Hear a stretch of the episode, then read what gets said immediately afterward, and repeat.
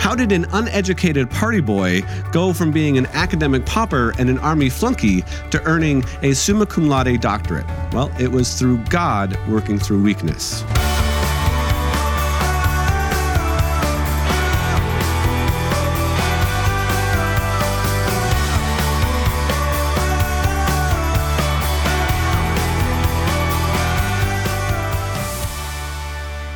Thinking Christians. Welcome to the Unapologetic Show, where we defend truth without compromise with Dr. Bobby Conway, the one minute apologist. I'm your host, Tim Hall. Well, there is this, you know, definition of weakness, and it doesn't fit with strength. But there seems to be lots of things that seem to be paradoxical within the Christian faith. So before we kind of go much further with this, before we get to really answering that question about how this, you know, uneducated party boy earns this degree, which we'll talk about for sure. Uh, Bobby, talk about some of these other paradoxes that exist in Christianity. Well, weakness, Tim, is considered a limitation. Yeah. And we all have weaknesses. We all have limitations in our life. Mm-hmm. And when we think about the scripture, there are these kind of paradoxes. Yeah. For example, um, if you want to be exalted, you first must humble yourself. Right. Uh, in other words, the path isn't to self exaltation. If we want to have an exalted life, that comes through living a humble life. Mm. Or how about this one? If you want to find life, then you must die to yourself. Yeah.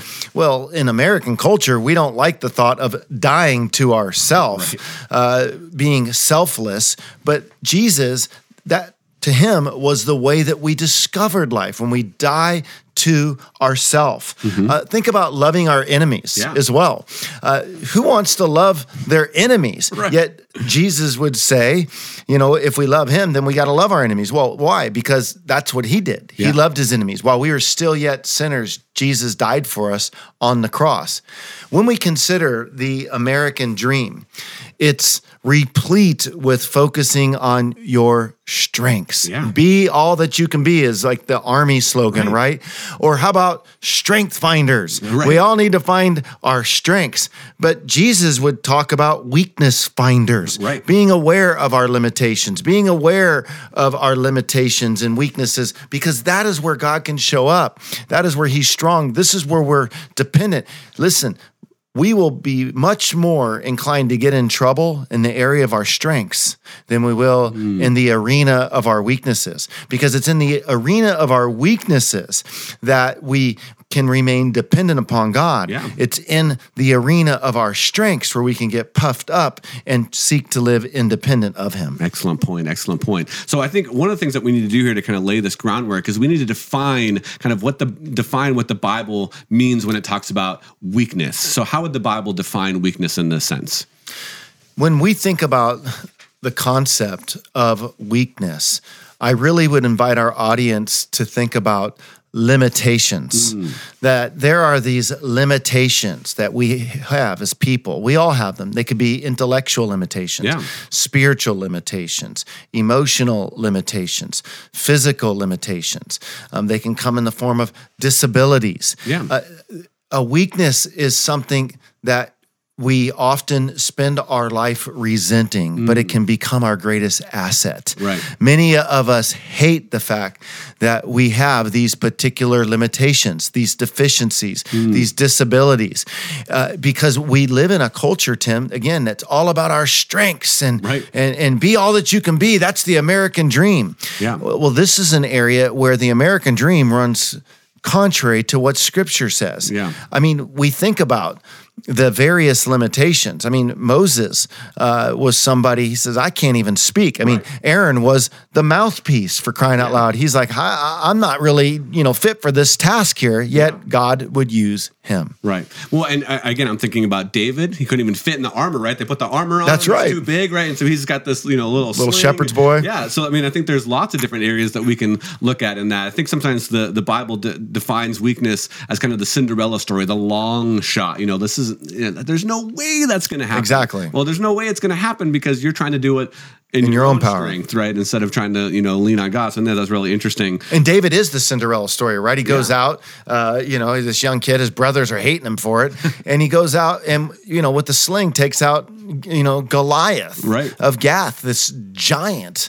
And you think about that, how powerful that he was able to to go out and realize his strength is not in his size, but in mm. the size of his God. Right. No, I think that that's excellent. So be, before we continue on, I want to make sure that our audience, our listeners, know that this is this show is also available in an audio only podcast. You can find it on your favorite podcast players. If you want to support this channel, one of the best ways that you can do that is head on over to our YouTube channel, youtube.com slash one minute apologist. Like this video over there, subscribe to our channel. You could even pick up some one minute apologist merchandise that you can find at the bottom of every single one of our videos. And again, you can listen to the show again on any podcast or on that YouTube channel as well. So, uh, Bobby, what exactly is it about our weakness that God loves so much? Why is this? Why is our weakness so valuable to Him? I think that we're humbled by our weakness. So, weakness puts us in this posture where we're starting from the right stance with God. There's not a lot of us that go around and, and we're puffed up about our weaknesses, Yeah. about our limitations, about our disabilities. Uh, a lot of times, these weaknesses are like a thorn in the flesh to us. Uh, we want to get them, uh, you know, cast off as soon as possible. Right. Uh, we tend to think that we would be better off without these weaknesses, without these limitations and deficiencies in our life when when God looks at us in the midst of our weakness and we surrender our weaknesses into his hand, I think what he loves about it is we are meeting him in powerlessness. And when we meet God from a place of powerlessness Right. and invite his power, that's where life can really begin to tr- be transformed. That's where people can be touched. Uh, there's something beautiful about a humility.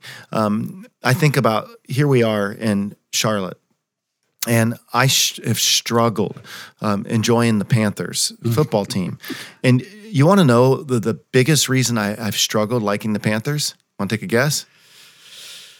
I think it's Cam Newton, but I, I could be think you are exactly right. Look at that. Yeah. And in fact, that yeah, you even just said it like that. Yeah. Um, the the the pompous and the pride and and, and the self exaltation Mm-hmm. uh, that I sense, uh, it makes it so difficult for me to cheer. Right. And uh, uh, when I see athletes uh, celebrating like with their over uh, gesticulation and dancing and Right, right. being puffed up, feel it, it's hard for me to get behind. Yeah. Why is that? Because they already know how great they are. Right. Uh, there's something great about being in the presence of somebody that doesn't get what makes them so great. It was like when somebody asked Billy Graham, you know, does that make you feel puffed up or prideful at all? Like when you're just speaking before stadiums of hundreds of thousands of people, like what is that like? And and you know his response was, um, well, that would be silly. That would be like the donkey on Palm Sunday marching Jesus in and saying, Hey, look at me, look at me. In other words, he what the secret to Billy's power as a North Carolina simple farm boy Yeah. was he recognized his own powerlessness, his own weakness. And that is what is beautiful, beautiful. And that's, I think, what pleases God. Well, amen. I, I think that's a great example. I mean, one of the things that you and I were talking about before the show is, and you defined weakness as, as limitation, but God doesn't see those limitations, particularly in the same way that we do. We see them as things that are going to prevent us from, you know, resulting in our goals or whatnot. But God sees those as opportunities to work through us. I think that's that's that's an excellent point. I think one of the things that comes to mind here uh, in this idea of weakness is in Second Corinthians four seven, where Paul talks about the the treasure in jars of clay. So maybe you could talk about what that means. What's the treasure in jars of clay? Why is Paul bringing up jars of clay? Because that, that ties together this Yeah. idea of weakness and limitation here. We are the jars of clay, Tim. We are uh, the fragile, cracked pots. And what Paul is communicating is inside these weak, cracked pots, there is a treasure. And so, indwelling inside every Christian is this treasure known as the gospel that we get to display, that we get to share. In the ancient world, uh, what they would do is they would have these clay pots and they would hide their treasures in clay pots. In fact, when you think back to the 40s with the discovery of the Dead Sea Scrolls, Yeah. there was a little shepherd boy and he was casting stones one day and he threw a stone and he heard a break. Hmm. And he went to the source of where he heard the sound and there he discovered these scrolls inside the pot that he cracked with his rock.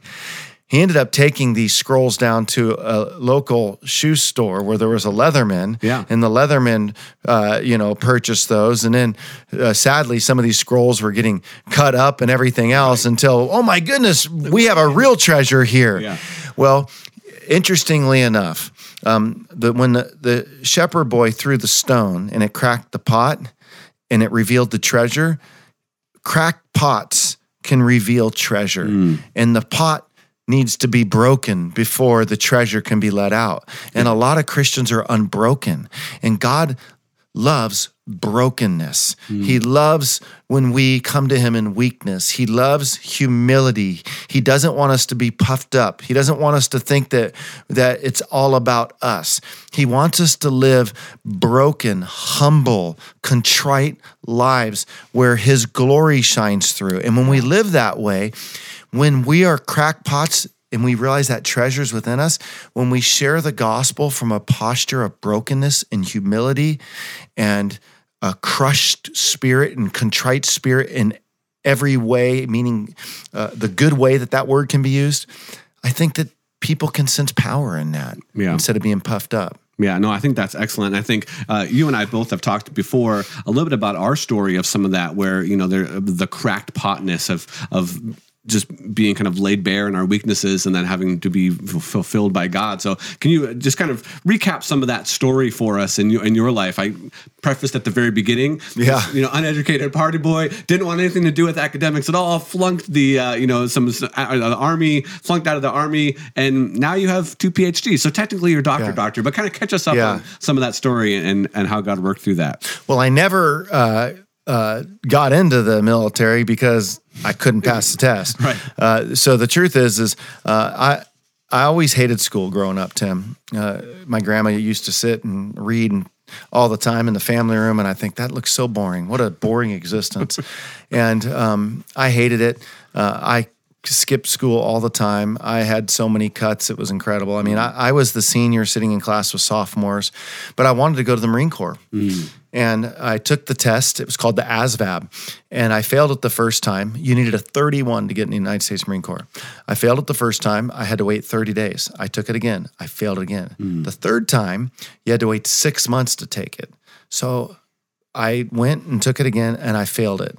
On my third try, I got a 27 out of, uh, you know, uh, Twenty eight was the minimum, right? the- the 31 was the minimum Yeah, for 30, yeah. the Marine Corps. So what happened was is they said you can't get in the Marine Corps, but there's a chance the Army will give you a waiver with a 27 to get in Mm. on their 28 high bar requirement.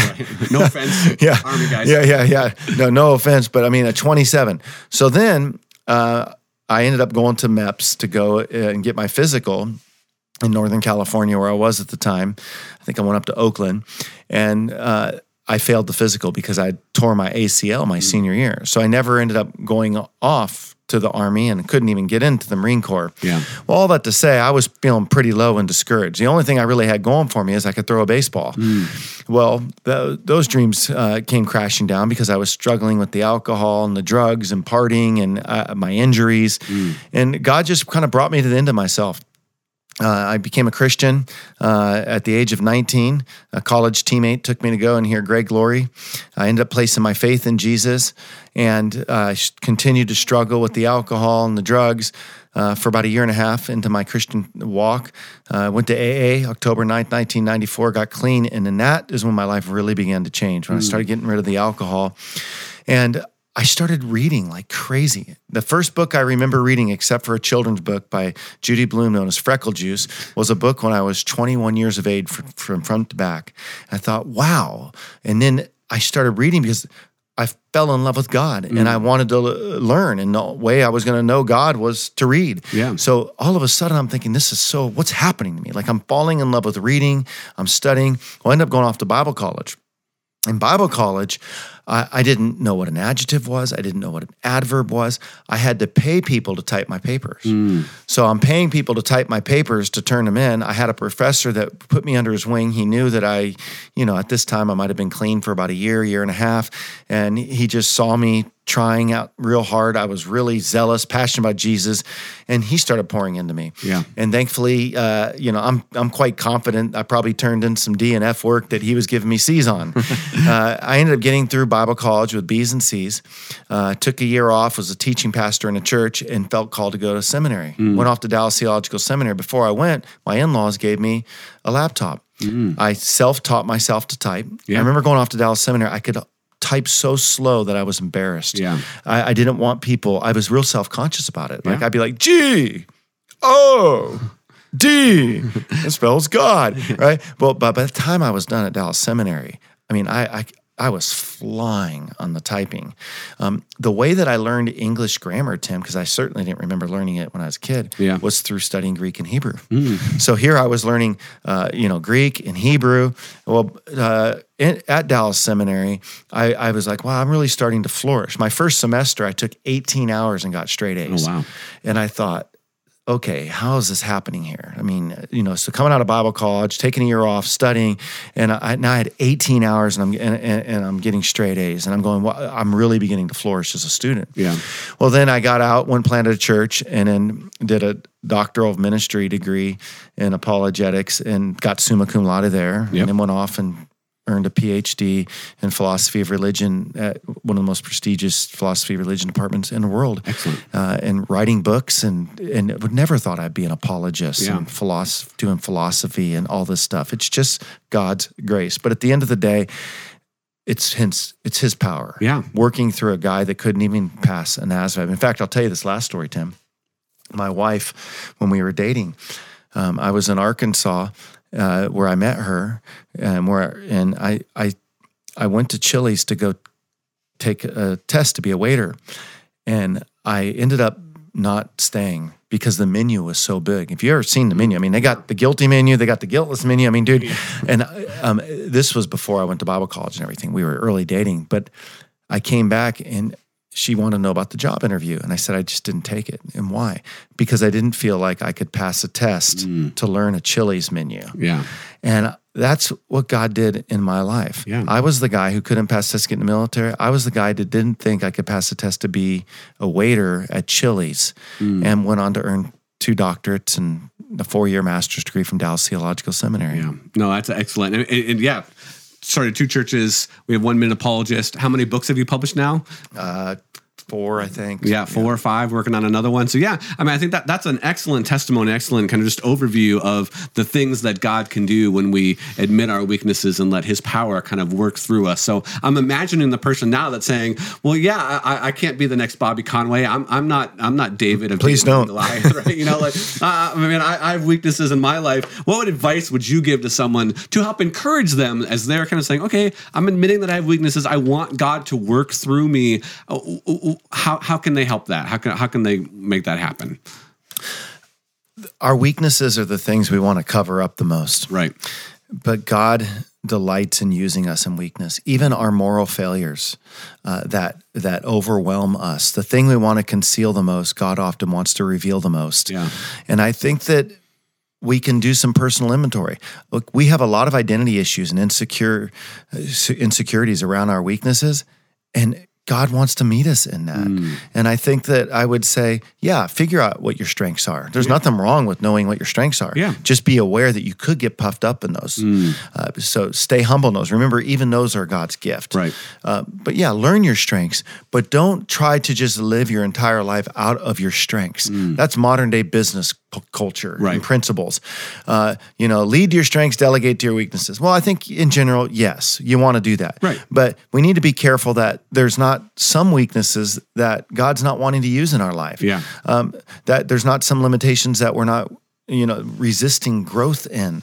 I think of Nick Vujicic, no, no arms, no hands, uh, no worries. yeah. Is, uh, you know, or no hands, no limbs, no worries. A, a book he wrote. Uh, that's his story. Or Joni Eareckson Tada, who became a quadriplegic after a diving accident, and how God has used her in such amazing ways. Or Helen Keller, who was uh, deaf and blind, and I mean, literally, uh, some of the stuff that she wrote is incredible. Yeah. So I would just say, um, maybe identify your weaknesses.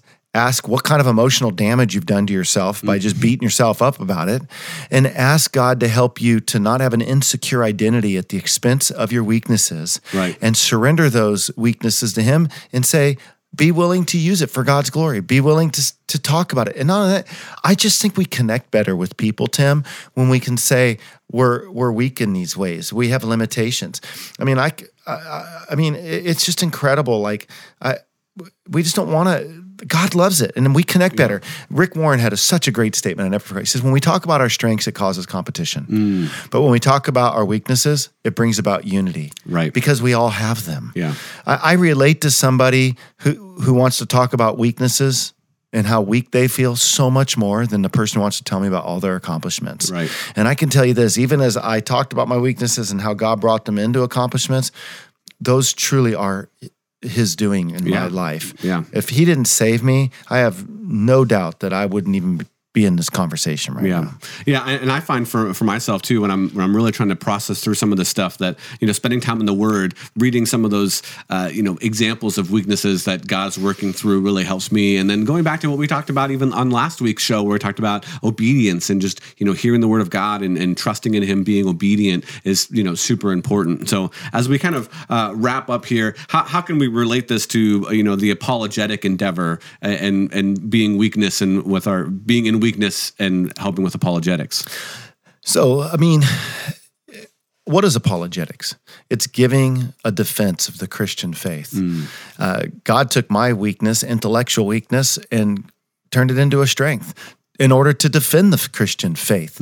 I think that there's lifestyle apologetics. And um, you think about Nick Vujicic, as I just mentioned, or Joni Eareckson Tada, their, the, the, their ability to suffer well has been an apologetic. They're mm-hmm. giving, they- they- they're not considered Christian apologists, but their life is an apologia. They're giving a defense of the Christian faith. And what is it that we're all drawn to? How they shine so well through weakness and how they bring God glory through the weakness. Uh, 1 Peter 3.15, always be ready to give an apologia, a defense to when people ask for the hope that is within you. Well, that's in the context of suffering well. That's in the context when you feel weak, when you're beat down by persecution and people say, how is it that you do this, right? Uh, Helen Keller, you know, what's the hope within you? You're blind, you're deaf. Well, you know, it's Jesus Christ. Jesus, yeah. And so I think that how it relates to apologetics, it, that's what I think one of the things I am passionate about is saying apologetics is so much broader than maybe our intellectual friends present it as. Right. You and I both love the intellectual life, Tim, but apologetics, broadly speaking, just means to give a defense. And there are ways that we give a defense. We give a defense, uh, an intellectual defense. We can give, um, you know, a defense through our life, a lifestyle Right. defense. There's lots of different ways, and so that's what I would encourage people to consider. And, and I think too, I think uh, that that sometimes opens up the dialogue, right? You know, just when people see how you live and then they start asking you questions and then you're equipped to be able to answer those intellectually, right? Just the way that you live and, and being obedient in that and, and your weaknesses opens up the possibility for dialogue. So any final closing comments or thoughts? just a cough. that was a weakness right there, right? Yeah. Um, no, I would say to the audience that's out there, you know, be encouraged. And being in a church, I think, Tim, we're planting a church right Yeah. now and we're talking about oh, helping people discover their spiritual gifts. Spiritual gifts are these strengths that God gives to us, right? But I do think that um, how this can be contextualized is using stories. Mm. Uh, when I was at Saddleback, um, Rick Warren did such a great job of capturing people's stories. And really, what was he doing? Yeah. He was putting people's weakness on display for the purpose of showing how God's power met them in weakness and gave them strength. And every time Rick shared somebody's story from the stage or had somebody share their story, you know what was happening? There was an apologia, mm. a defense of God's power meeting them in weakness, a defense of why Christianity can help you in the, whatever it is that you're struggling in uh, with. That's that's the power of story. So a church can do different things. We can help people know their gifts, but we can also capture stories Yeah. that can be very encouraging to the church and it can balance it where yeah, this is a gifted church, but it's also a church that celebrates story of God's power meeting us in weakness. Amen. Amen. Well, we hope you enjoyed this episode of the Unapologetic Show. We will meet you next time as we continue to defend truth without compromise. You've been listening to Unapologetic with Dr. Bobby Conway, the one minute apologist. I am your host, Tim Hall. Be sure to listen to Bobby on Pastor's Perspective Monday through Thursday, as well as like, share, and subscribe to the One Minute Apologist YouTube channel, where we have over 1,000 videos. We would also like to remind you that this is a listener supported program. We would greatly appreciate your support in any amount so we could continue to provide this ministry. If you would like to be a part of our team in any capacity, please visit our website at oneminuteapologist.com. And while you're there, check out all of Bobby's books, courses, and even invite him to speak at your church or event. Thank you for listening to Unapologetic, where we defend truth without compromise.